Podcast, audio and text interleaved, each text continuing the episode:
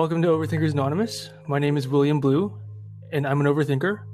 And one thing I've been overthinking about recently, actually just yesterday, it's today is the the 7th of January 2021, and yesterday was January 6th. It was Epiphany Day, and um, my guest today told me about Epiphany Day. Told me look at, to look it up on Google Calendar, and I did not know what it was, and I wasn't sure what kind of epiphany I was supposed to be having, but I think I did have an epiphany, and we'll we'll talk about that later. But yeah, Oh, wow. Well, what a swell introduction. Thank you, Jonah. Um, yeah, well, well done, Mr. Blue. Um, okay, so, um, yeah, uh, my name's Jamie Delaney, and uh, I'm an overthinker. And I'm pretty good at coping with it, actually.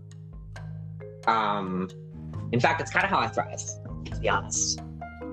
Um, Gosh, yeah. Um, and where would I even start with with describing how? Um, by I guess talking about how I uh, I see overthinking as something that arises from dysregulation in the nervous system. hmm. Like dysregulation. Can you define dysregulation? Mhm, mhm. So, dysregulation of a system occurs when its homeostatic balance is interrupted, and it is the result of an attempt to restore regulation.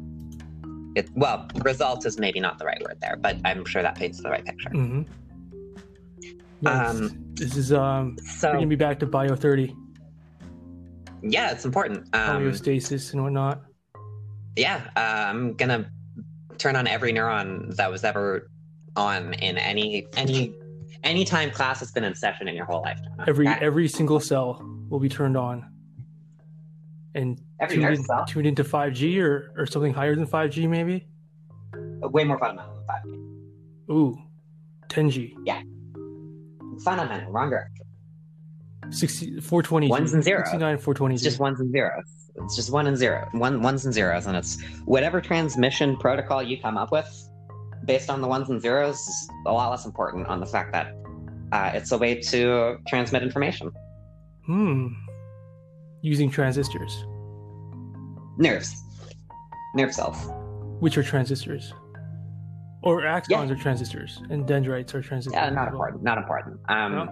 So, Getting, so let's get back on the trees or something. uh, let- let's get let's get back into the metaphor here, okay? Yeah. Um, so basically, yeah. Um,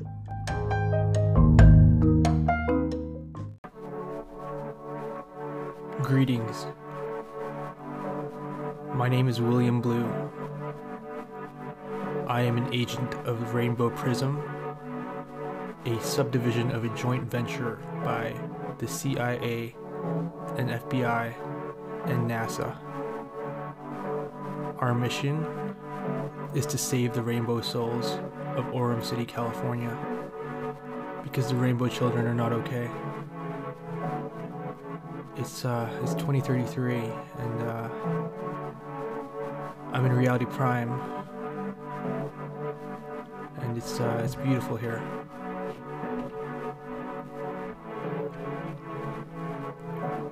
They just dealt with a pandemic that turned the world upside down, but because of the resilience and persistence of humanity, we just refused to be wiped out, didn't we? It's wonderful. It's wonderful. The future looks bright. Don't get it twisted. It's all gonna work out in the end. Everything happens for a reason. Everything's gonna be okay. Just remind yourself of that.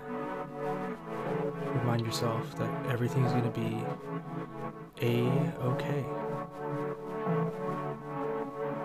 And you should read City of Dreams when it comes out in uh, 2022 or 2023 or 2020 something because I'll be in it. Why did the government ban dreaming? Why don't they want us to dream?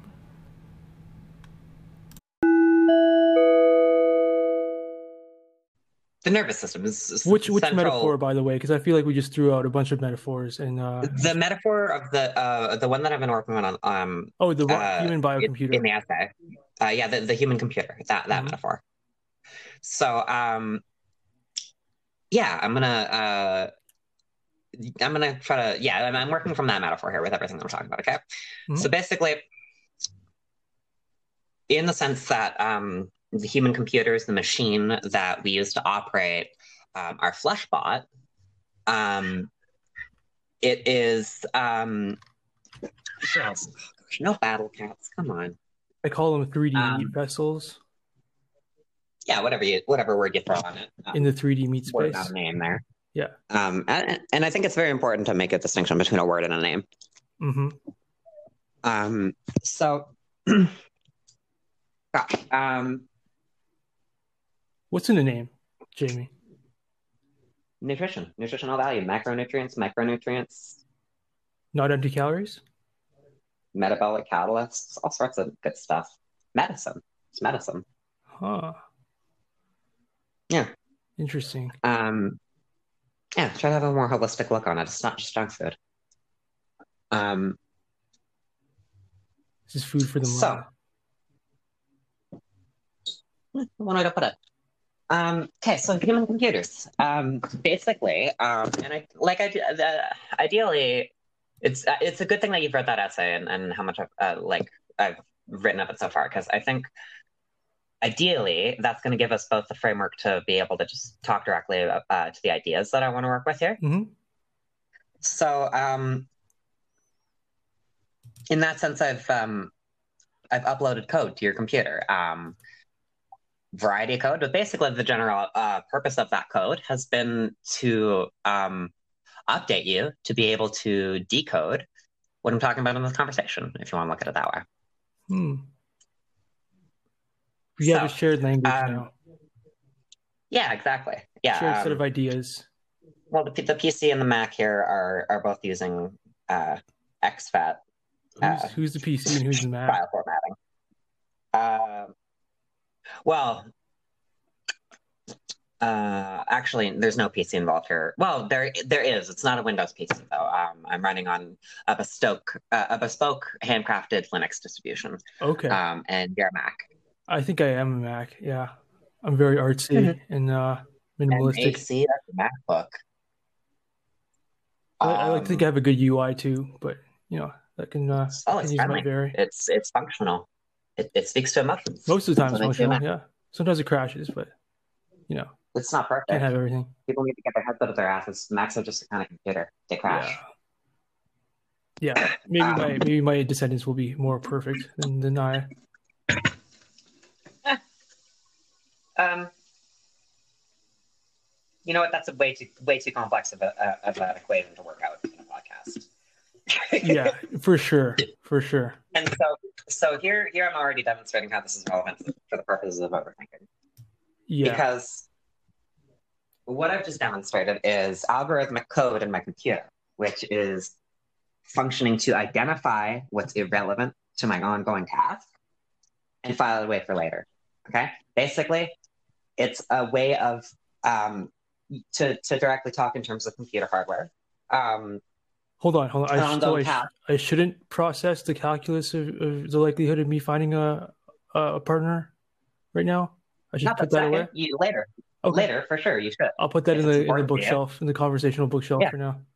So, um, basically, um, the task at hand right now is me explaining um, my thought process um, and my my frame of mind when it comes to overthinking.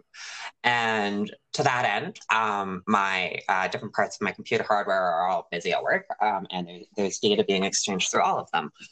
So, for example, um, a CPU can only crunch numbers that it gets access to th- because they're stored in the RAM, okay, the system memory.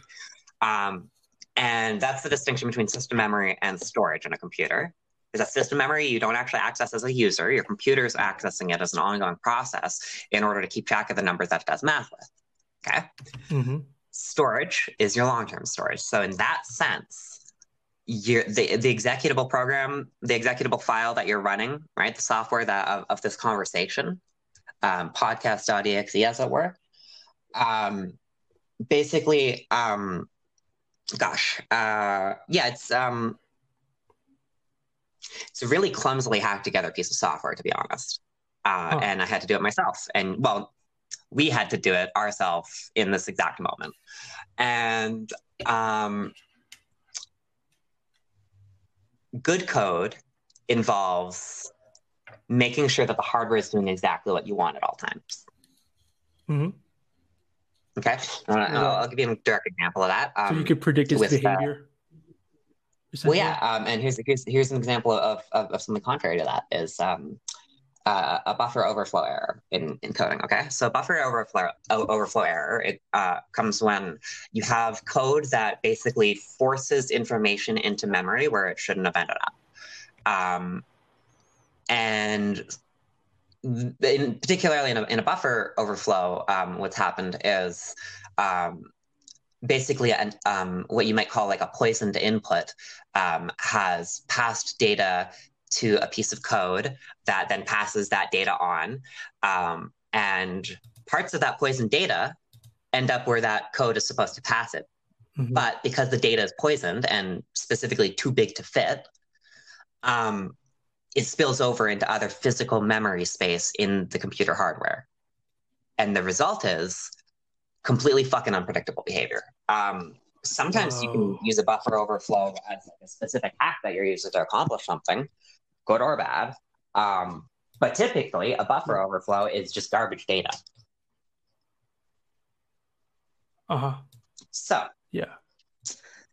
um, how does that all how does that all work? Well, basically, um, overthinking. Um, well, you could you could look at that as a, a circumstance where um, your your your computer's hanging. It's um, hasn't crashed, but it doesn't have sufficient resources, and it's not able to execute the code that it's trying to run. And so you, you get lockups, you get stutters, you get just poor performance, right? Yeah. So Yeah. yeah. Um, so how does that all tie back into overthinking, right? What's overthinking? Overthinking is a, is a completely out of control monologue going on in your brain, basically, right? hmm And it's a monologue in the sense that you might be asking yourself questions, but they're not questions that you're actually answering. You just can't. That's why it's Right. overthinking, right? If, if if it's a question that you were able to put an answer to, you wouldn't be overthinking about it.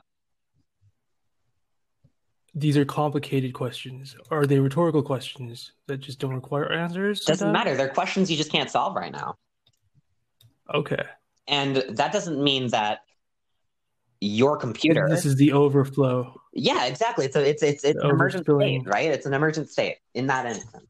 It's like okay, let's say let's say I have a, a program on, on my computer. Uh, okay, here's a great example actually. Oh, and with some lovely like socioeconomic implications. Let's say I've got a gaming. Ooh. Okay, Okay. I've got a gaming PC. And what's a gaming PC for? It's for gaming, right? Mm-hmm. But what do people often use a graphics card to do? Mine cryptocurrency, bitcoins, blockchains, etc. So, propose an example to you where you have a very, very high-end gaming PC, as, as top of the line as you please, um, and you go to task it to both mine Bitcoin while also trying to run Cyberpunk 2077, right?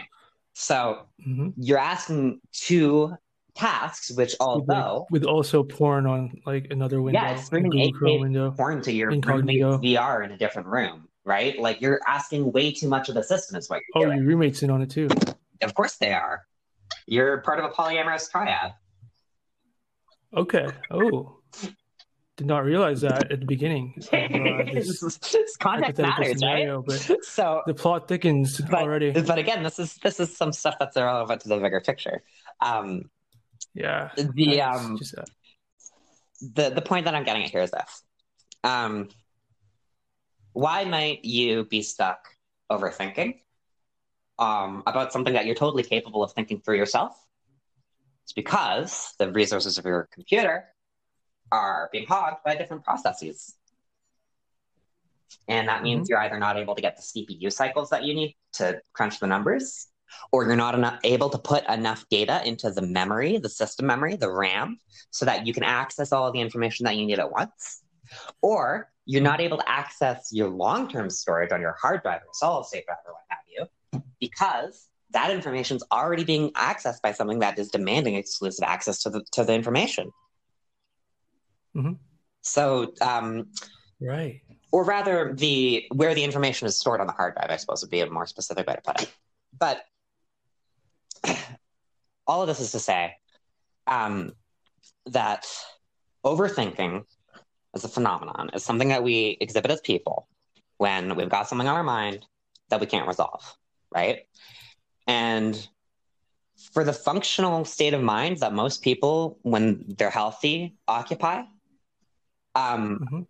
we've got all sorts of algorithmic problem solving it built into our human code that fit, that stops us from overthinking. Right? Um, what happens when we die? Is God real? Where are the aliens? The truth is that it's Yeah, all irrelevant. to things that we've front of you. talked about on this podcast. Sorry. All things that we've talked about on this podcast. Yeah, recently, well- actually, Well, I'm going to draw a common thread here. Um, why would you overthink about those things that are in the big picture completely irrelevant to your life? Hmm. Why is this a rhetorical question? In a sense, all of them are. Um, but here's my answer. Why might somebody be stuck overthinking about those things when they're in a factual, like objective, conscious state, able to say, you know, I'm really fascinated by aliens, but it, they just fascinate me. It's not something I really consider to be a real thing, right? hmm Yeah. um, the difference between someone somebody like me and Tom DeLonge. Why am I able to reconcile Fermi's paradox in my head when he's not? So Hmm. it's because I know what Fermi's paradox is. It's a paradox. It's not supposed to make sense. Yeah. So Yeah, we talked about Fermi's paradox uh, in another in a previous podcast. And can you uh, just for the listeners who don't know, just briefly define Fermi's paradox? yeah, so it's um it's the paradox that refers to the mathematical certainty that life develops in the universe, and the paradox arises when we examine that in the context of where the fuck is all of it. Of course. Yeah. it's pretty stark how Um, lonely it is on Earth. So that seems to be a paradox, but really all the paradox means is something that the human mind can't comprehend. Exactly. That's a And when you great way to put it. way and cease attempting to uh, to comprehend that which is by definition incomprehensible, well, that's what a paradox is for. That's why we came up with the term, right? So we could put it away where Just it because it's illogical, just because it's illogical doesn't mean it's not valid. Yeah, valid, real, all, all, reality. all things. Yeah, exactly. It's just not something you can solve in this situation. Right. But of course, of course, there are things that compel us to overthink, right? Aliens being a great example, right? Fucking, they're they're Exactly. fascinating to think about, right? They're they're like animals, they're just like us, but then oh, they're not like animals because they got spaceships and Wi-Fi, which is makes them more is like all, us than is all animals. speculation too. Right? Like, of course it is. yeah. Of course it is. It's a reflection on on people's beliefs about the human condition Anthropomorphic. Uh, and, and lens. anthropomorphism. Yeah, Yeah, yeah. absolutely, it is. Yeah. Um. So basically, here's here's what I could propose to somebody who finds himself overthinking about aliens. Okay. Um, Mhm. is recognizing the paradox of trying to understand the alien. The alien is by definition something which is not us, is not in our realm, right? Mhm. So Ooh, I love that you use the word process. realm. yeah, oh, it's, and I mean the metaphysical sense there, right? Um, so yeah. it's not on our domain. I'm I'm talking in strict definitions here, right? Um, Yeah. there's there's an important balance in the flow of prescriptivist and descriptivist language, I think, in terms of fighting against um, overthinking. Ooh, can you unpack that prescriptivist versus descriptivist language? Sure. I feel like I Uh, understand that on an intuitive level, but yeah, of course you do. I'd love for you to break it down for us. Gosh, you're old hat at this turn, huh? Um, so, um, prescriptivism versus descriptivism when it comes to language is basically works like this. Um, you're using language prescriptively if you're prescribing some sort of universal meaning to your language, hmm and you're using it descriptively if you're using words that describe things. So here, here's what I could say: is that a name is prescriptive and a word is descriptive. Mm. Okay. It's an important Yeah. distinction to you. Yep. That, that that really sums it up. Actually. There you go. So, Um.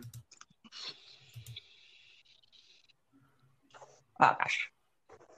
Oh, I, I keep forgetting we can edit this. This is just Yeah. the oh, the of most- course. Yeah. Don't don't worry about that. I'll I'll edit I'll edit everything so it's like smooth. No, no. For, I, take a you're, I, break and- I, I'd rather you didn't, to be quite frank, because I think the more true to life that this whole podcast ends up being, the better example of, of it is as oh, of, um, an yeah. And, of- and the the previous science- podcast have been uh, uh, minimally edited. Yeah, well, here's here's my, here's my take, Jonah. Is that um, this podcast would make some lovely data to examine um, in the context Oh, of human yeah, computing science sure. from start to end. You see why? In a sense, important? in, in a sense, we're reprogramming the the Earth computer or the you know human body some sort of computer. We're in some we're writing some code, aren't we? You could. That's all. Well, I feel like you are. I, I'm just I'm just here No, to it's uh, collaborative, you know, Jonah. listen and, You've uh, got libraries that I have to report. yeah. It's it, trust me. This this metaphor is turtles all the fuck over. It's turtles all the way down. It's not just all the way down, my dude. They're they're above, they're below, they're betwixt, within, without. As above, so below. Yeah. it's fucking On every level, macro and micro. bitch. You've got no clue. On the cellular level and on the on the desktop level, planet. on the laptop Jonah, level, and the Jonah, to- Xbox level. Jonah, to quote to quote the inevitable Rick Sanchez, this whole planet's not a cob. Get the fuck off. Turtles all the way down, Morty. Turtles all the way down. Uh, don't make me, don't make me Oh, Christ. do those Rick and Morty impressions again because Um, uh, Uh, hey, that was uh, too much for me. would you like some resolution to that trauma? Sure, We'll do that. I'll take all the resolutions to my traumas. Yeah, oh, but, I mean, in due time, right? I'll take resolutions for traumas for 1,000 Alex. So what's RP what's a trauma? That's a good question, right? And what's the Yeah, resolution of trauma, right? And how yeah. how did those things apply to everything I've already talked about? How do? Yeah. How how how do indeed? So, gosh, where can I go with this? Um, Oh, indeed. You just triggered trauma of job search. You know what I mean? God, Johnny. Ooh, don't worry you about just treat. Did you just treat my trauma just now? With Yeah. that, those noises. Oh yeah, It sounded so funny. you're right. Yeah, no, I was I'll to make I was some. giving you somatic. Yeah, I was giving you somatic medicine. Actually, it was totally totally unintentional. My bad. Well, no, not my bad at all. Were you doing the armpit thing? Where you put your hand in your armpit? No, that's my mouth. Oh, you don't. Just a, just a silly sim. Yeah, true. I have a stress ball actually. I, I use the stress ball to think. I haven't told you about my stress ball, have I? You showed. I use it. I use it it. I use it. Oh yeah, I showed it to you. I, I use a stress ball to essentially re or, or refocus my my attention. And it's uh, in a way, I mean, it's a it's a biohack. It's a bio computer Mm. hack. Such tasty words you're speaking to my ear holes. yeah, and it's because I'm I'm squeezing my stress ball and I'm, I'm redirecting my thought processes uh, Do you want to Do you want to explain how all this works, Jenna? yeah And It's going to be very Please. fundamental. Okay, I'm going all the way down. So fundamental. fundamental, meaning you can't Okay, you can't break it down any further. If you break it Oh. down any further, it becomes Atomic. it becomes a different context. It becomes a different system. And actually, if are we're you saying you're gonna try to split an atom? Oh, better than that. I'm I'm going to name the God particle. You're gonna name it Yeah, what isn't a name, huh? prescriptive definitions Hmm. Is it? or labels. Is it? Is it an inter- is it perhaps maybe an intermingling of the prescriptive and descriptive that lies within a name? Perhaps all it just makes me think of uh, it makes me think of Yeezus by Kanye West when he uh, released like it without an album cover. Yeah. and it's just like this album has no definition. Oh know I mean? Yeah, you're gonna no have a really you're gonna have a you're gonna have an exquisite understanding of how Kanye West is a bipolar genius, and I'm and both of those. Oh, I, I do, I do have one. I'm gonna give you. but if you want to, if you want to I'm gonna make it more, fundamental for you. okay, make it fundamental, Okay, Jamie Delaney. What is the fundamental ingredient of a computer? That is an entirely rhetorical question. The answer is electricity. Um, I know where you're going with this. mm, of course you do. I Can just, I, can I can I make a Twin Peaks reference that you won't get? Uh, you may, but um, I, uh, before I, before you do, I just want to say I, I uploaded a, li- a library to your code that you can use. S- Continue. Electricity. Ooh, what a crackling. What a crackling word. That new gum you like is going out of style again. Okay, I'm done. Jonah, you're just streets Continue. ahead. So I'm sorry. you're streets ahead. Verbal wildfire. Thank you. You're welcome. Um, Streets ahead. I love that. I love that expression. Streets ahead. how can you not, That should be more popular. Jonah? How can you not? It, it is verbal wildfire. Verbal wildfire. I've never. ah, That's what Pierce describes it as right after he says it in Are you saying? episode. Are you comparing me to the legendary rapper, uh, Super Hot Fire? yeah, well, no, actually, I'm comparing myself to that rapper, and I'm about to end this man's whole career. Are you talking about me? Am I the man you're gonna? get Are we rap battling or what? Do you want to? This is panic attack turn on a rap. beat. Eating four flapjacks. The internet told me that that's called love. I'm on the internet because I'm an internet thug. Okay, so Okay, you you win. I'm I'm not high enough for this. It's that's racist. It's the new is the new OG rap. Um, My my frontal lobe is too activated for this stuff right now for something freestyle. Grammys. We like to back think we tap weed rap. Best rappers. That's come on, be real. So, um, second Latin I can spit a spoken word like poem for you, but I um, probably can't real freestyle. corn blacker than cheetah like Don King playing Donkey Kong Country at his cousin's house. You already know what it's about. Okay, um, so Yeah. hmm that was fun. Sorry, I was just indulging myself. That was there. hilarious. That was amazing. You should look up look it up later. Um, I'm impressed, by the way. I- I'm just trying to pick some pieces of my brain from off the floor. yeah, quick. uh, yeah. Trying Go ahead and take the a second floor for that, for Jonah. Um. I want to keep you present in this conversation. This is an ongoing process. Allow me to You- make one more Twin Peaks reference. I'm going to sweep the floor for 10 whole minutes and uh, let the shot linger. You'll understand these references when you watch. Twin Jonah, Peaks that's such season a stimulating sentence. Are What you kidding me? Oh, the bristles. Which the the gathering momentum of capturing not a single point in time, but letting the camera roll. hmm The uh, Lynchian technique of letting the camera roll for Is an excruciating amount of time. slowly in motion. Thank you for providing a nice definition for what makes something Lynchian. Just letting- Yeah, letting it's just one roll. aspect of it. The more you try to define Lynchian, The less the more it eludes the less tangible it is. The less tangible it is, like a dream, like a lucid dream. Oh, You're like the dreamer who dreams and then lives inside the yes, dream. royalty. Oh, exquisite. Um, so, gosh, let's get back on track because we're we're digressing. We're digressing, and we've got a we've got a Yeah. task at hand. Um, They're pleasant digressions, but digressions nonetheless. absolutely. Um, but we've got a task in front of us, and the task is that we're re- recording a podcast, and the podcast is about overthinking, and I'm giving you a fundamental understanding of, of overthinking. Okay, so uh, ones and zeros. There's your fundamental. Um, sensory data, and how it's all integrated by the nervous system and the brain as the fundamental form of information for the human body and the human experience. Mhm. So, um, is a term of um, overwhelming sensory input, which refers to this broad spectrum of things, right? Um, but basically, you can think of any example, whether the sense. Now, here's an important distinction too: sensations, sensory information comes both from within and without. So people think primarily of their sensations as being things like, um, uh, you know, the, the information that they gather about the world around them um, from their eyes and their ears, their proprioception, um, their uh, sense of, of touch, pressure, temperature, all those things, right? Now, Mhm. Um, and also, by the way, very important to note that the five senses doesn't even come close to describing it. Um, which speaks to the fundamental nature of this observation, I think.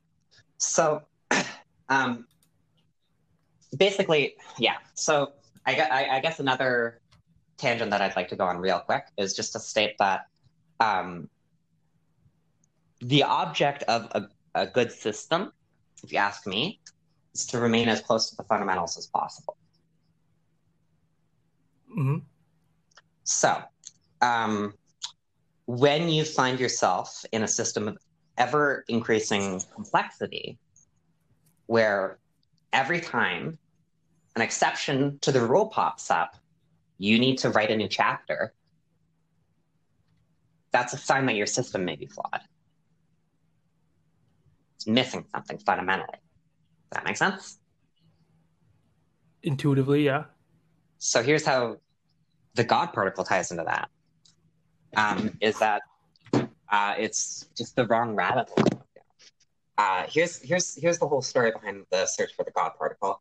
Is um, basically it goes like this. Um, all of physics has been consistent since Einstein, and that's a real conundrum. Because Einstein straight up points out some stuff he doesn't know, and primarily how you can phrase it is that there are four fundamental forces, which already is too many. We already have n- narrowed that down from five to four by combining ele- electromagnetism. Um, and um, basically, here's he- yeah, he- here's the equation. The God particle is essentially something that would have been hypothetically implied by Einstein's work, and people have been looking for it ever since. Because mathematically, it all checks out that there must be some fundamental particle or force that we don't understand yet, but that that's the only missing Ah. ingredient to make everything work, right? The the one percent. Um, The Like, of the infinitesimally small percent. the point zero zero zero zero zero zero zero. I'm, I'm forgetting the term for this par- paradox, but it's the one where when you approach when you approach something, um, in um, when you approach something uh, by half of the distance remaining at a time, you asymptotically approach the thing and never actually approach it. Oh, okay. So it's like uh right, it's like you're you're sledding down a hill but you're not actually reaching the end of the hill. The Yeah, bottom? Is Yeah. that is that a good analogy? yeah, no, that's yep, that's a good picture for me. Yeah, um, It's like you're you're getting a lap dance from uh, a dancer at a, at a strip club or a gentleman's club and uh you try to reach out to their ass but you just never touch it because yeah, that's tangible. I love it. So, um, yeah all right. Um, gosh. So, systems and complexity. Um, so here's yeah, here's the problem with the God particle. Is basically the more research that physicists did to try to find the God particle, the more they realized that they could find it, and that it didn't solve a goddamn thing. Which meant that it wasn't the God thing. particle. god damn it It, it, it's not. god damn it einstein Right? No, hang on. Einstein had it, and Einstein got it. So it's everybody was else. einstein smoking at the time was he smoking some mad ganja or what DMT. DMT, of course. You knew the of face of God. The only way. Einstein knew the face of God. It doesn't matter if he actually smoked DMT. He was he was listening to Joe Rogan on the What- on the He, on no, radio. fuck Joe Rogan. Here's the truth: is Einstein synthesized DMT in his own brain, just casually. Oh wow! Well, everybody does synthesize DMT uh, in their own brain, but maybe Einstein had more, or, or, or we just had a very active pineal gland that was not calcified by by uh, fluoride. Maybe he just didn't go to the dentist, and that he just really had bad teeth. But in, Now you're in talking return, he got really good dreams. Yeah, you're talking around some truth here, Jonah. Um, I, I think I am. I think I am. so, Truly. so where's that? Where's that all tied back together? So basically, yeah, it's um, it's the God particle is a great example of turtles all the way down, and how the universe plays Mhm. jokes on us, and how God doesn't. How how are the turtles? Just pause for a second. How are the turtles arranged? Are they like uh, on top of each other, like So side up, or Here's- some of them I'll make a distinction. down? I'll make a distinction. Turtles all the way down is exactly what you think it is, just turtles stacked on, on top of one another, you know, right right ways up. Right side up. Okay. So that's turtles all the way down. Now, Are they are they feeding off their the other's excrements like human no, centipede? they're just they're just living. No. They're just living. They're just squirming. They're just Okay. turtling. Just living their best lives. Now, here's here's the weird thing to think cool. about. When you imagine the stack of turtles, where do you put yourself in in, in respect to the the uh, stack? You probably on the At the ground very floor it, bottom. right? Yeah. At the very bottom, yeah. But sometimes I'm on I'm at the top too. How Sometimes I'm, at the bottom. No wait, I'm a Switch, Nintendo Switch. Jonah, how could you be at the top of an infinite stack of turtles? I just keep I just keep elevating every second. It just keeps elevating every second until uh, yeah, yeah, yeah, yeah. The the the frequency of the pitch uh, or the pitch increases uh, or yeah, it gets higher the higher you go up, and that's that's what they mean when they you know the angels sing You're giving me sensory in, candy. in heaven. You know what I mean? Like hark the herald angels sing. Ah, beautiful. I'm giving you what Sensory candy. sensory candy. You're right, right? Yeah, I think. Well, you're welcome. So this ties back into that idea. It's not. It's, it's not just you. It's, it's I'm giving. I'm giving everybody listening to this sensory candy brought to you by Hubba Bubba from the '90s. That's a little treat for you '90s kids. So, um, gosh, uh, and yeah, um, I, I just realized that there was, there was candy that I left unfinished earlier, and I was just I remember by this thing. Sensory data comes from not just what we- Are you? You're um. You sound like you're you're far away from the microphone. Oh, do I? I can. Uh, where? the fuck is my- Oh my god! You're of cutting out. Jonah. What's up? How about now? Don't worry about it. Um, God particle. God particle Yeah. interference. I, I was saying Divine intervention. and God, God. By the way, this explains the scene in Pulp Fiction.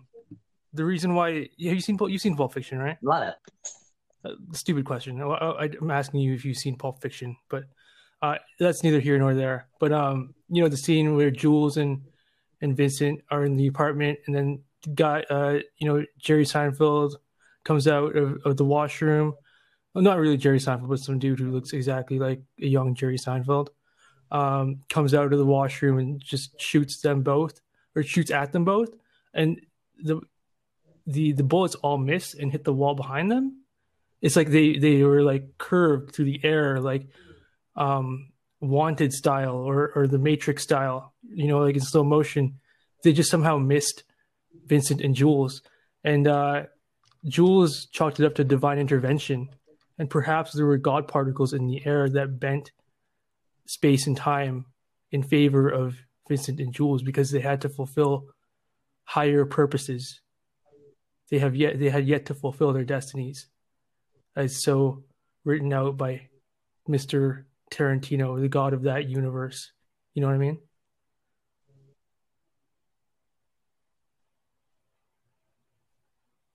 Hello? Earth to Jamie Delaney. This is William Blue. Ground control to Jamie Delaney. Are you there? Can you hear me? Oh shit. Oh, there you Jonah. go. You're back. Hello. Hey. Did you hear what I said? Yeah, solid copy. Oh, perfect. I'll copy. Ready to print then. Yeah, Control C, Control V, Control X, Control Z, Control Y, Control W. Control by Kendrick Lamar. So, That's a good song. Oh, anyways. that's neither here nor um, gosh, where am I going with this? Um, right, sensory data um, originates not just from our external environment, but also in the brain. That's important to, to think about as well in all this context. Um, and that's because the, the brain's can can uh, it's composed of neurons, right? Um, so what are all of our sensory organs based on? They're based on neurons that pick up information from the world around us. In that sense, there's no difference between externally derived stimulus and our own thoughts and emotions. Yeah, that's that's uh, certifiably true based Mhm. on current scientific research. Yep. So, Jamie's not talking out her ass, everyone. She knows what she's talking about. oh, I got And, uh, citations. it's I got quite- citations quite comprehensive. spilling out the wazoo. Um, Yeah, and I don't mind at all. it's fucking. I mean, this Keep, where they keep spill out out. the facts. When, when you got that many, when, when you got that many citations, I mean, that's just where they fall out of is your wazoo. Yes, but they're gems. They're gems and not, you know, slimy, soft pieces of turds. It's not Yeah. poop. Your wazoo's not your bum. My goodness. Oh, it's not? Get your brain out of the gutter, Oh, young so man. sorry. Let me pick it up. Tisk, tisk. I'll put it back in my skull. Good. It's where it needs to be right now. So, um, hmm. Let's go back to nervous dysregulation. right? Okay. And basically, Let's- how I how I see nervous dysregulation is as um, the primary, perhaps only cause of bugs in the human computer, and that's because the the brains can can uh, it's composed of neurons, right? Um, so, what are all of our sensory organs based on? They're based on neurons that pick up information from the world around us in that sense, there's no difference between externally derived stimulus and our own thoughts and emotions. Yeah, that's that's uh, certifiably true based Mhm. on current scientific research. Yep. So, Jamie's Where's not talking out her ass, everyone. She knows what she's talking about. Oh, I got And, uh, citations. it's I got quite- citations quite comprehensive. spilling out the wazoo. Um, Yeah, and I don't mind at all. it's fucking. I mean, this Keep, where they spill out. the facts. When, when you got that many, when, when you got that many citations, I mean, that's just where they fall out of is your wazoo. Yes, but they're gems. They're gems and not, you know, slimy, soft pieces of turds. It's not poop. Your wazoo's not your bum. My goodness. Oh, it's not? Get your brain out of the gutter, Oh, young I'm so man. sorry. Let me pick it up. Tisk, tisk. I'll put it back in my skull. Good. That's where it needs to be right now. So, um, hmm. let's go back to nervous dysregulation, right? Okay. And basically, Let's- how I, how I see nervous dysregulation is as um, the primary, perhaps only cause of bugs in the human computer. Mm. Okay. Now this is Okay. kind of too all-encompassing, all, all-encompassing of a topic for me to actually condense into a short podcast right here. Okay. That's Um, fine. So I'm gonna try to boil it down to what's essential. Um, Maybe for the best for the listeners too, who might not have this the right frame of reference. certainly, right? So Yeah. Yeah, I'll, I'll, I'll base it on some examples, okay? Uh, here's a classic one, is, is post-traumatic stress disorder, okay? Um, and it has parallels in fibromyalgia as well, by the way. Um, they, they both develop in very similar ways. And it's the source there is um, is nervous system dysregulation, okay? Um, any sufficiently traumatic event to a person that will result in them developing post traumatic stress disorder. You can almost consider it as, um, on some level, the same thing as overthinking. It's a nervous state that our system is incapable of reconciling. Okay, so, um, I mean, obviously, those are very different things as experiencing post traumatic stress disorder and just overthinking about something.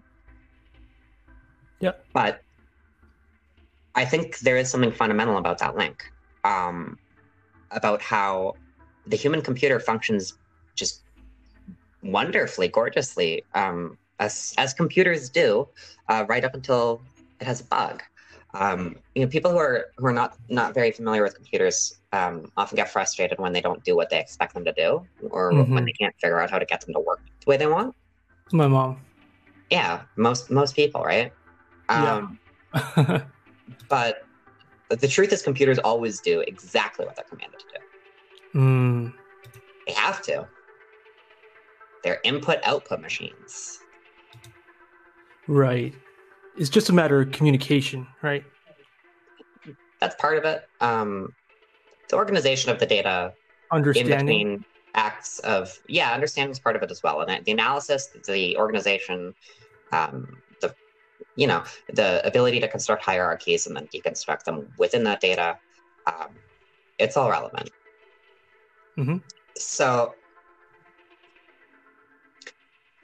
how yeah how are overthinking um, post-traumatic stress disorder and fibromyalgia all related to neural dysregulation and thus bugs in the human computer um, well, yeah, it's just um, your code's not working right in all of those examples, and we already kind of Mhm. talked about why that's the case for um, overthinking and how it's a simple matter of switching algorithms, really. uh, Mhm. updating some definitions in your libraries and, and your software, and then just running the program again, and that should fix your problem, right? Mhm. Um, but um, post-traumatic stress disorder, you could liken to um, a malignant piece of malware, um, and likewise with fibromyalgia. Oh, wow. Uh, can you rephrase that just a bit? Like it's uh, it's the uh, Sure. So to Almost compare to, to compare to what you might Yeah. run across in a computer, um, Mhm. So overthinking would be um, when your system is just kind of locking up, and that can happen from really innocuous things like just running too many programs at once, right? hmm too many tabs open. Yeah, that sort of thing. Yeah. Not enough RAM. Um, hmm post-traumatic stress disorder would be when malicious code a virus for example alters the operating system of the computer and fundamentally hampers its ability to perform proper function Mm-hmm. okay and it sticks around in that code and the the the thing about code in a computer is that it all works within the context of the operating system Mm-hmm. Um, it's why files are incompatible between different kinds of operating systems right Um, Right. okay. So Yeah. so how's fibromyalgia an example Hold on. I, I feel like that's there's a good opportunity for an analogy there. there is Like, but is it is it like blood types? Is blood types a good analogy? blood types as an analogy for operating systems more like yeah, um, like just files. more like if- more like if you took the not- with other operating more, more like if you took the nazi origins out of a myers-briggs personality test Can you explain that? What do you mean by that? Astrology Oh, your your astrological type signs types, and that determines compatibility with other operating it, it, systems. it, it maybe? determines how we interoperate Mm, an interface uh, yeah yeah compatibility is contextual and interview too. It- sorry it's what An interview. Uh, I was just uh, ah. uh, drawing a connection to this interview and making it really meta. oh i see. Um and just just to highlight the fact that this is everywhere you know what i mean? Mhm. this phenomena that you're describing? Oh, yeah. I'm i'm speaking in just very very heady philosophical topics but they're all based in practical tangible science. For sure engineering for I sure. suppose, is more well that's what makes it fun right? Yeah um otherwise it would just be gibberish. well it's trying to Everybody understand the to it's trying to understand the universe machine.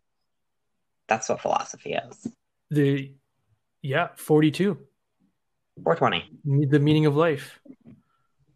420 same On that note, I'm about to smoke some weed. Actually, let's take a Oh, few minutes to, to, to calm some energy down. We'll keep talking, awesome.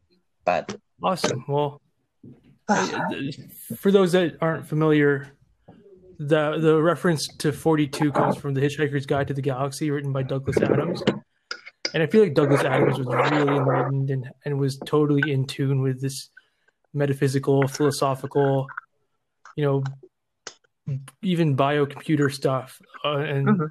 he talked he talked about how or in his book in the book in the story um earth is a computer essentially. And uh centuries ago uh these beings these these beings asked earth what uh what's the meaning of life? Mm, and, and yeah, okay, yeah, centuries later in the future the computer earth came up with the answer 42 and everybody freaked out. They were like what? What the fuck? It's just it's just so absurd. But also it's true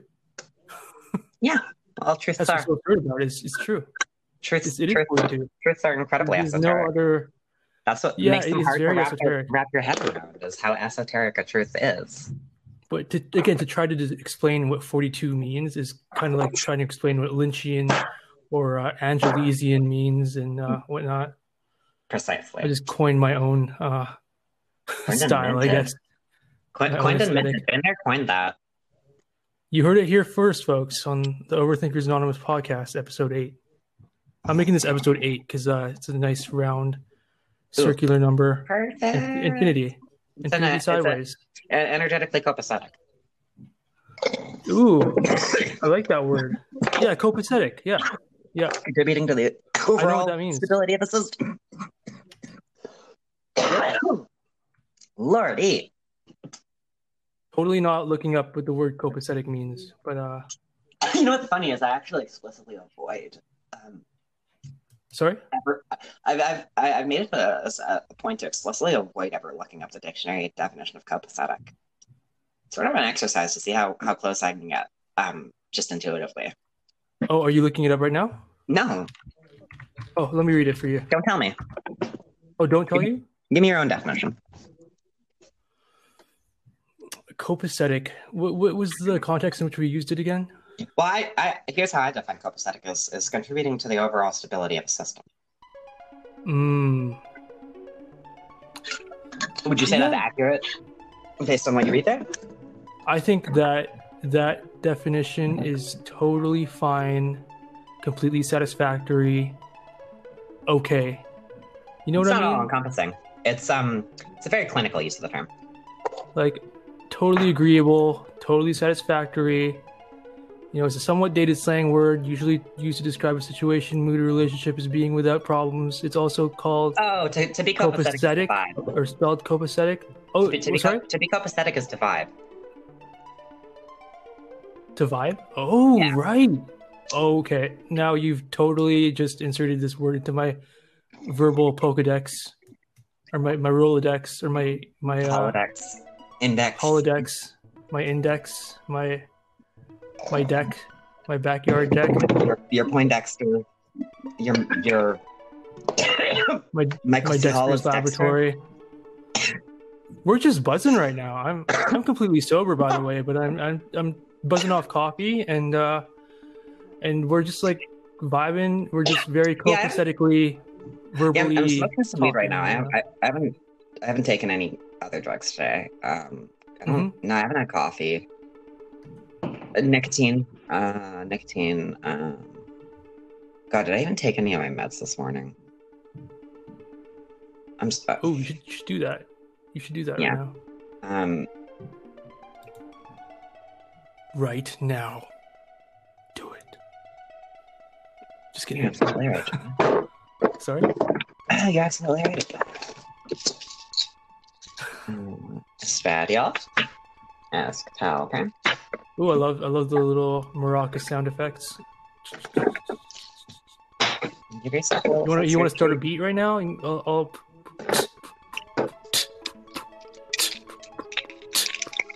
This is. I'm pretty good at playing the spironolactone. Oh, nice. Has a nice sound to it.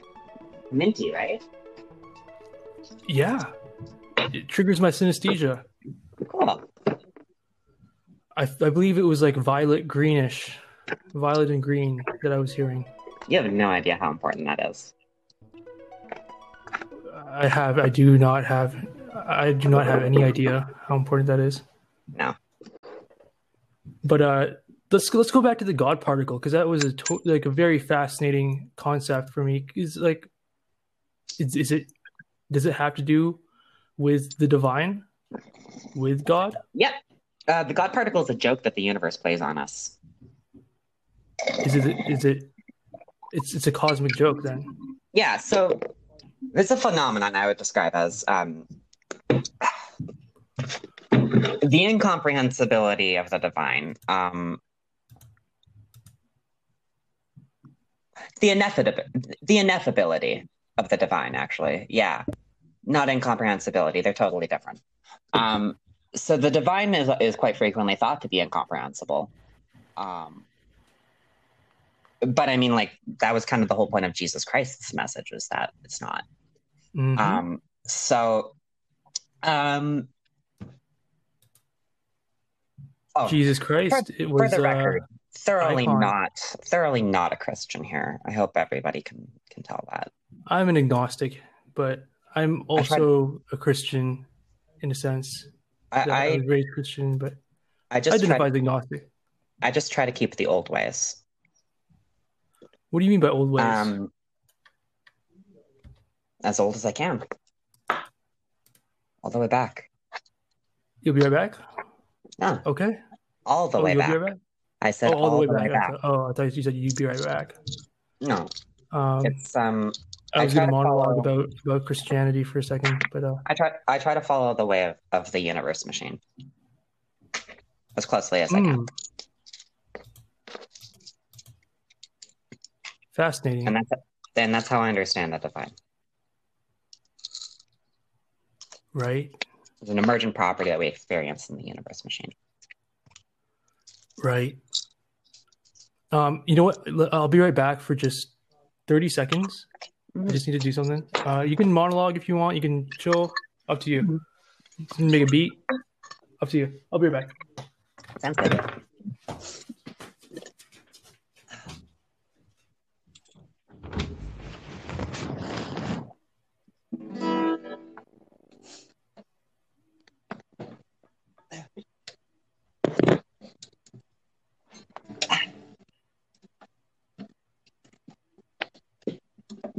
Give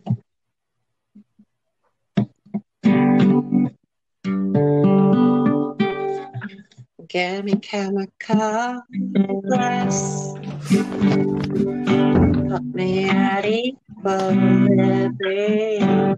That's feeling I must Okay, I'm back. me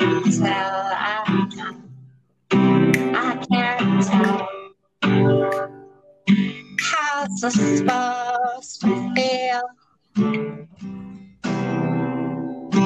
I can't tell. It seems pretty real. Chemi- chemical glass. Won't you make everything alright? Squished right here in my fist. A solution for this night. I can't tell how it's supposed to feel. I can't tell. It seems pretty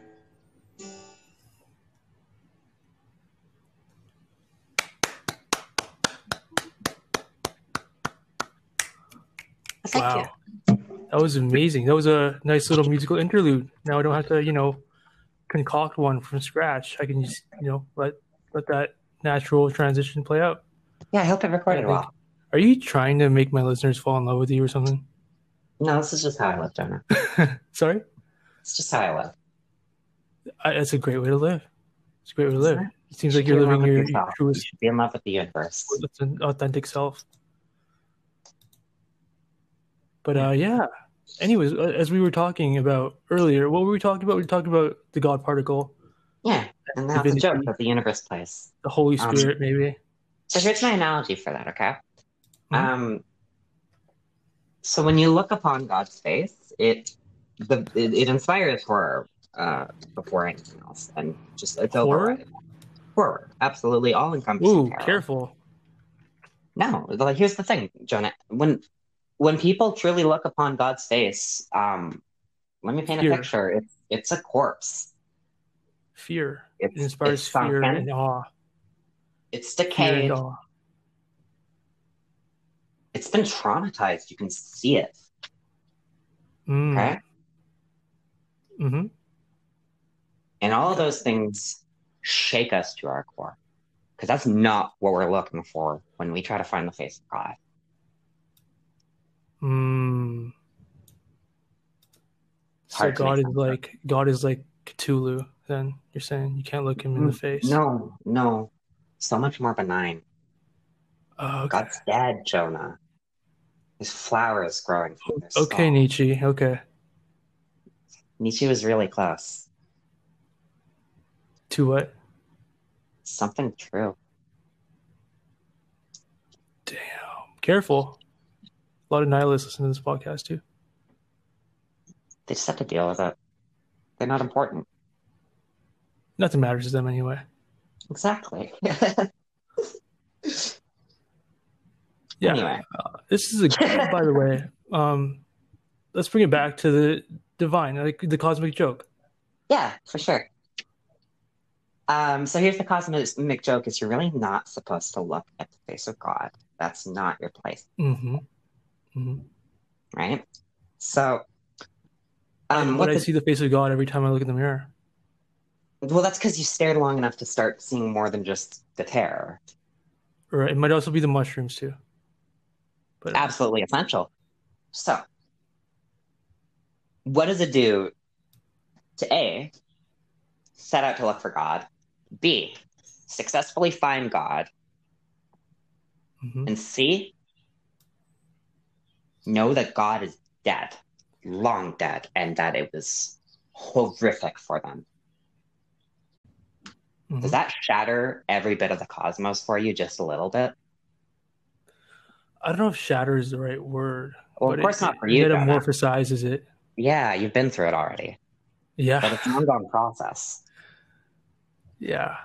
My listeners don't Yeah. know that yet. I'm just supposed to be one of them right now. I'm just yeah, kidding. This is how I've ruined your. This is how I've ruined your podcast. Jonah.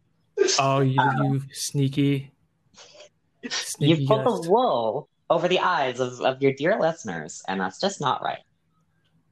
Oh, yeah, um, I was a wolf in sheep's clothing. Oh, but you know what though? Um, just think about a wolf whistle next time you think about that analogy. Think of a, wolf. What? Wolf whistle. Oh, wolf whistle. Is it a howl? It's um, Oh, no, no. It's more like a. Gosh, I can't oh, do it. oh, That's because I oh, never oh, tackled everybody. like old iconic cartoon of the wolf at that Right, but think and, way further. Think of the fundamental wolf whistle. Is what I'm getting at. But that's entirely irrelevant to the conversation. Just, just, Mhm. just a fun thought experiment. Um, Okay.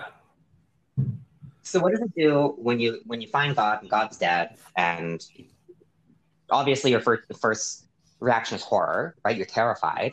You're also deeply sad, right? That's a loss. Um, what are you And then my of? next instinct would be, who killed God? Dun dun dun. right? That's the, that's part of the fear, right? Right. Who the who the fuck did this? Was it Satan? God no. I'm going after him. I will avenge you, God. It was me, Jonah. It was I did it by accident. I'm really sorry. Yeah, I did it by accident. We uh Is M Night Shyamalan kinda- directing this we had- podcast we had something? the, um, God and I were sort of like um like there was like a animosity and rivalry, but mostly we were just sparring partners. We're talking about Yahweh, right? Shh. God and I were sparring one day, and I struck him down by accident with my sword. Oh. I see. Do you? Are you starting to? God is your father. You married his wife. Oh gosh, No? what a. I'm Okay, sorry. sorry, just too Freudian? Take. Yeah. Low hanging fruit. Hmm Okay, yeah, that was too low for me. This podcast should aspire to, to be higher. Mhm. Pick the higher fruit. That's exactly yeah. it. I'm gonna make that the slogan from now on. Pick So I mean, fruit.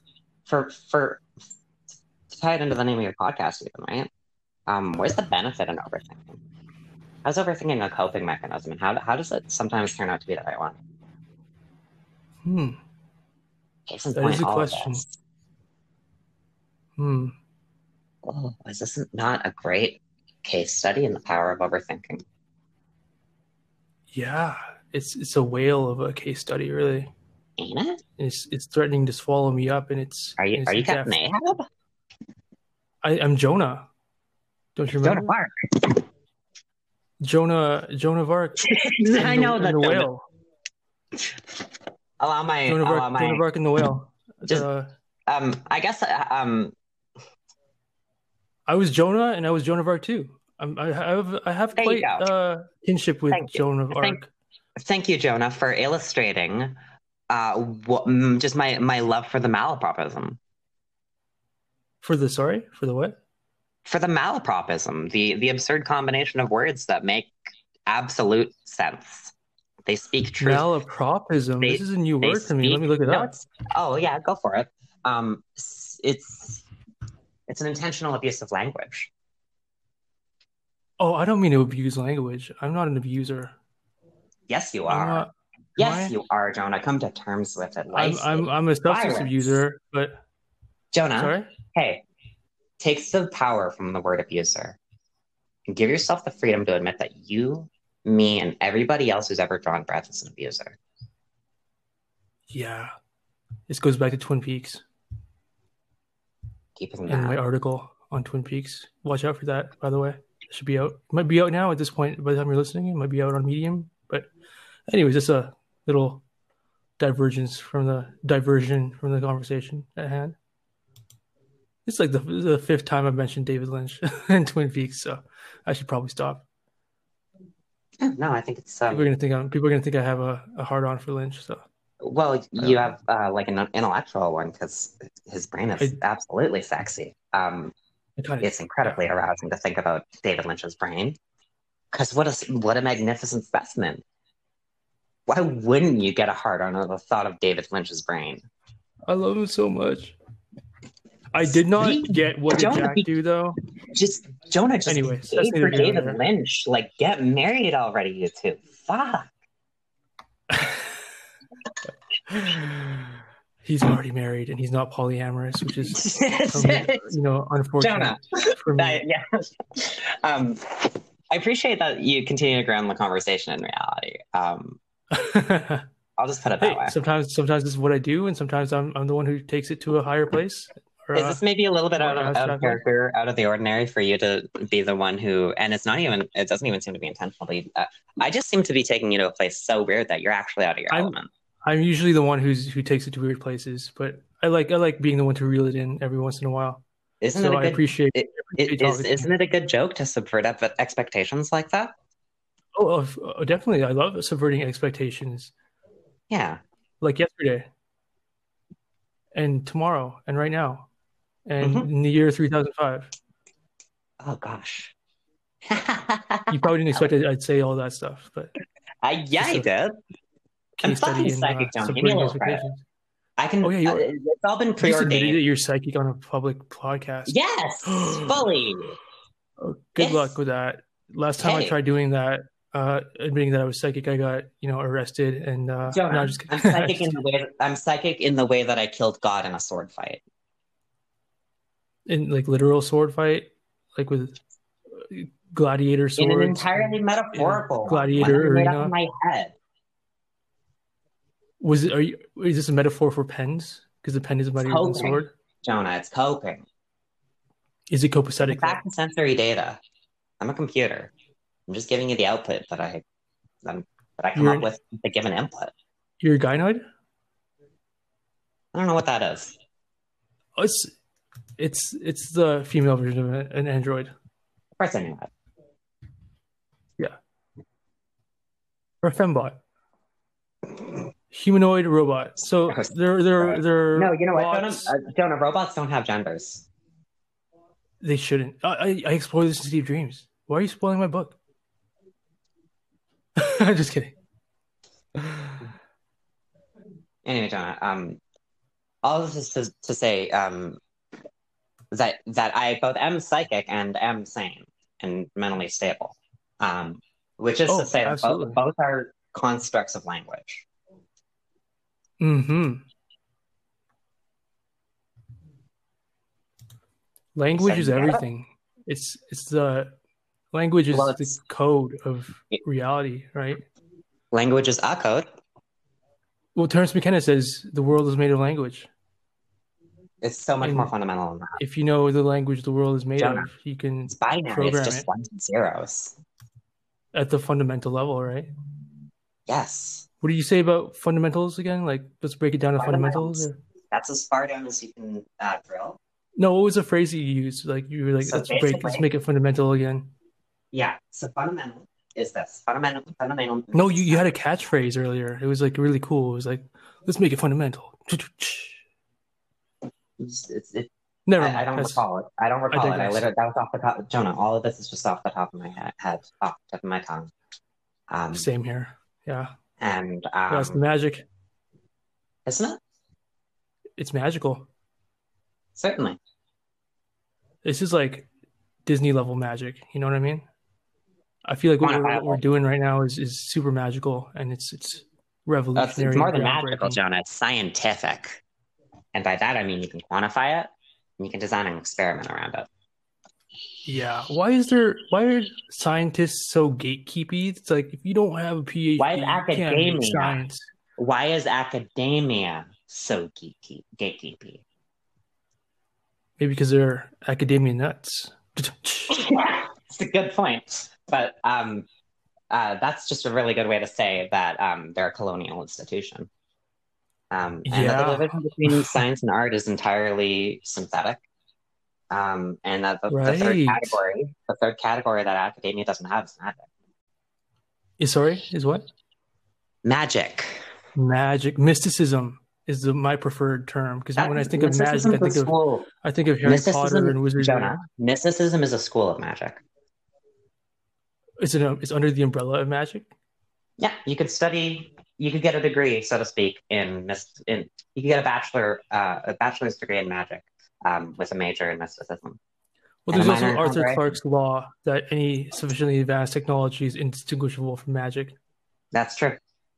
Yeah. So the cell phone in your hands like a magic wand, Well, it's- basically. yeah. You cast I mean- spells into it, and it it gives the- you like re- results and stuff. No, the, the the truth is, um, Jonah, is that I'm a I, I am um, a very novice magic user. Oh, okay. So, um, It just seems super advanced to to the layman, though. yeah, that's because I'm an artist and I'm a scientist. Aha. You see how they're all intertwined? I'm an artist. And I'm a scientist and an artist, actually. How much have you practiced magic? Uh, quite a bit, but Yeah, I, I was kind of diving into the deep end before I knew how to swim. Let's just say. That's usually how it goes. You taught me a lot about magic. Who? Michael Kirkbride, who's that? my hero. Damn. Tell me about your hero. You should play Morrowind and you'll find out everything you need to know. I just might. And it has to be Morrowind, not Skyrim. Specifically, the Elder Scrolls they're 2 not Morrowind. interchangeable. Here's how. Here, hey, let me give you some scripture to read, okay? Okay. From my religion, my personal one that I practice, okay? Scripture. What do you do? Damn. You're Is you, is, you're is you play words, by Morrowind. the way. You play Morrowind, and it's a very deliberate way to play Morrowind, okay? Mhm. It's not through the original engine that the game was released on. It's actually through OpenMW. It's a project made by fans of the game to make a new engine that's more technologically complete Mhm. in order to allow people to play Morrowind in a way that's copacetic with their computers. Mm-hmm. So, Bringing it back to copacetic again. I love it. Yeah. God. threads throughout. Oh, you're so brilliant, by the way. I just gotta say. threaded, real quickly. conversation, and I'm, I hope people are paying attention. hmm Um, There's always a rewind button, just in case. exactly. So Top five You play Morrowind? rewind us. you play Morrowind, okay? You play Mhm. Morrowind by downloading OpenMW, which is the name of an Mhm. open source engine, which is basically, I mean, there's legalese to talk a- around it, but it's a reimplementation reimplementation of Morrowind. hmm Um, and so you use OpenMW to play Morrowind with both expansion packs, Tribunal and um, Bloodmoon. Um, and I don't think any mods, unless you really feel like it. But I think for the first playthrough, I just play without mods. Yeah, exactly. Now here's here's here's the reason why I consider mods to be optional at all, even like to to be an option that you can hmm take this route. Um, is that the best mods, in my opinion, for a game like Morrowind aren't the ones that drastically fundamentally alter it. It's a good game to begin with. They're the ones that just tweak it to your liking. So under that category, I think of things like um, graphics updates, right? Mhm. Um, one mod that um, I just oftentimes really like to play with is one that makes your magic regenerate in the game. Um, Mm, normally, unlike most games where you can cast magic, it's, it's much more similar to D and D. You either uh, need to rest or consume a potion. Um, those are those are the two direct ways to to regain your magicka in Morrowind. Um, meaning, if you're playing a, a magical character, right, you have to be mindful of your resources of magic in order to make it through whatever encounters you have in front of you, whatever exploration or adventure you're on. Um, which is an incredibly deep and engaging mechanic. And mm, if you ask me, an important part of, of of the context of magic within that game, which is that it is powerful and and reality altering, right? yeah. Um, so to play the game with a mod that lets you regenerate ma- uh, magicka, um, it lets you use magic a lot more as you play, which is fun. But it's not the magic system as it was within the context of the development of Morrowind. You understand? Mm-hmm. See how that both is and isn't an important distinction. Yeah. Oh, that's so mind bending. It's all modular. Yeah. Anyway, Yeah. Here's here's what you do in the game once you got it running. Okay.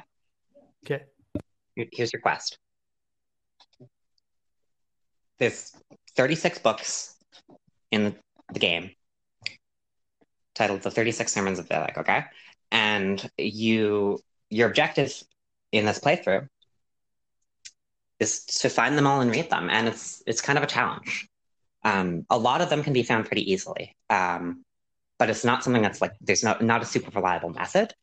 A lot of it's going to involve um, trawling through uh, bookshops, temples, uh, places like the Mages Guild. Um, the Telvanni are, you know, an institution of wizards who, you know, they too have a vast treasure trove of knowledge at their uh, disposal, and you'll find those texts among their possessions as well, right?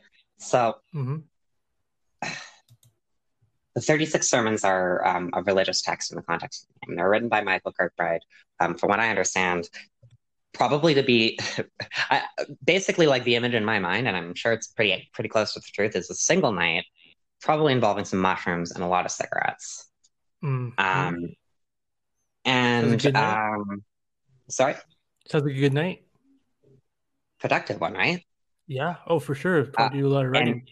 And it involved Michael Kirkbride tearing out everything that he possibly knew about the universe, and that meant pulling from things like Hinduism, Buddhism, yoga, Christianity, indigenous religions, African spirituality. Um, it works really um, in order Mhm. to synthesize something that made a cohesive reality. hmm and, and he was successful. The truth is that those books are compelling religious works to me. And actually, if you ask, actually, my friend Simone pointed out to me that actually that was my, my moment where I, I came to God as a child was, um, in those books. Um, so, Well, they probably like highly resemble the hero's journey. Oh, they is like do. the tenth podcast. I, I said I've mentioned the hero's journey, but it's, uh, it's integral. do, you know, do you know why? yeah. Do you know why it's so integral? Do you know who wrote those? Do you know who Vivec is in that universe? What Vivec's mythological role is? what the hero? Vivec is Vivec is the warrior poet, oh, not the not the hero. Those are distinct. Vivec is the warrior poet, Tell me about the The warrior one- poet.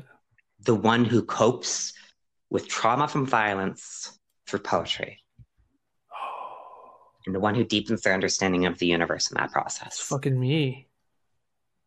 That's It's you. me too. Yeah. That's us. It might be Cool, you, right? listener. Who knows? Go Profound. look I love inside it, yourself. right? Find the answers And within um, and without. gosh, honestly, Jonah, like I don't care what loose threads we we. No, there's not a single loose thread in this podcast at this point. They're all seeds. They're they they're threads You that become seeds. Yeah. The, um, And the the- seeds whatever, fly. whatever, whatever one may perceive to be a frayed loose thread hanging off of its right? By I- the way, I- I'd like to say I'd like to say I please be them. careful when when playing this podcast over a loudspeaker because these seeds might fly into the ears of somebody who might not be Oh. ready for them. We're working with dangerously unstable flavors here. It's very Um, volatile and very very So reactive. precisely. So, Yeah. but the, here's yeah. Uh, here's here's the thing that I would like to tie it all up and to to to truly tie up all those threads is this. Um, whatever threads you may perceive But to do be they do, hold on? Do they need to be tied up? listen, Jonah, please, Okay, Jonah. I'm sorry. I'm sorry. Let me let me tell you my story, okay? Yes. Please. Whatever threads you may perceive to be dangling from this pa- tapestry that you might think of as loose threads, I think Mm-hmm. I, I, I, I beg the person in question to run their fingers over those threads and play with them a little bit. And just bathe in the sensory imagery. And then tell me again if they're really loose. Mm, Okay? And I poetry. think that about sums it up. Damn. Yeah. Thank you so much for having me, Jonah. Thank you, Jamie Delaney, for You're very welcome. podcast and enlightening us It- and blowing our minds. It's it's been a delight and it's been enlightening. Very. Uh, do you have any final thoughts before we end off the podcast? Um, Any final seeds to drop? Any final truth bombs or I guess uh, cosmic love? yeah, yeah, I do. I do, Jonah. Um, namaste and hi hi. Namaste. Amen.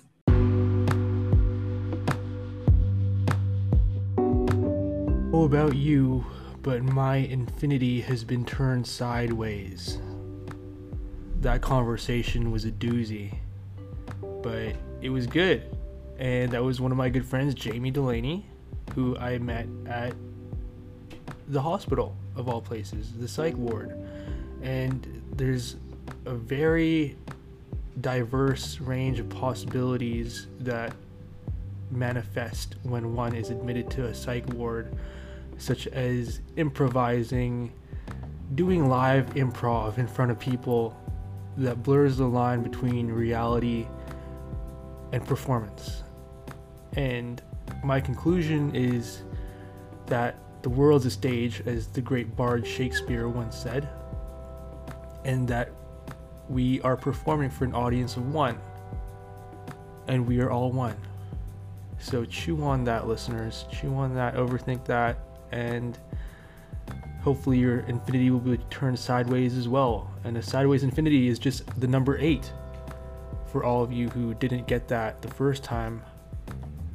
And that's okay. Maybe you were overthinking and you just didn't understand the symbol that I was trying to convey, especially because I spelled the word eight out in the episode title rather than use the number eight so it's less easy to grasp. But this is a very hard to grasp episode, so you might have to rewind it and listen to it over again just to understand the kind of lofty Babylonian gibberish that we were spouting from our mouths. Me and Jamie Delaney, me being William Blue, not Jonah, whoever Jonah is. Must be some kind of writer or something, but it's neither here nor there. I'm uh, William Blue, and this was Overthinkers Anonymous. Thank you for listening. This was a broadcast from after the singularity, being pulled through time, through magic and mysticism.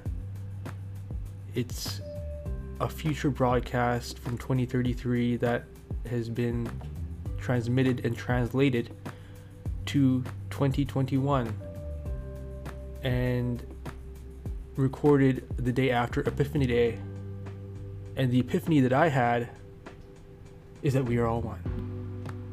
And that is a lesson that y'all should take away. Love yourselves, love each other.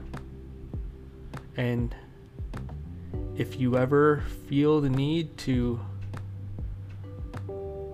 turn your infinity sideways, just listen to this podcast again. Yeah. Goodbye.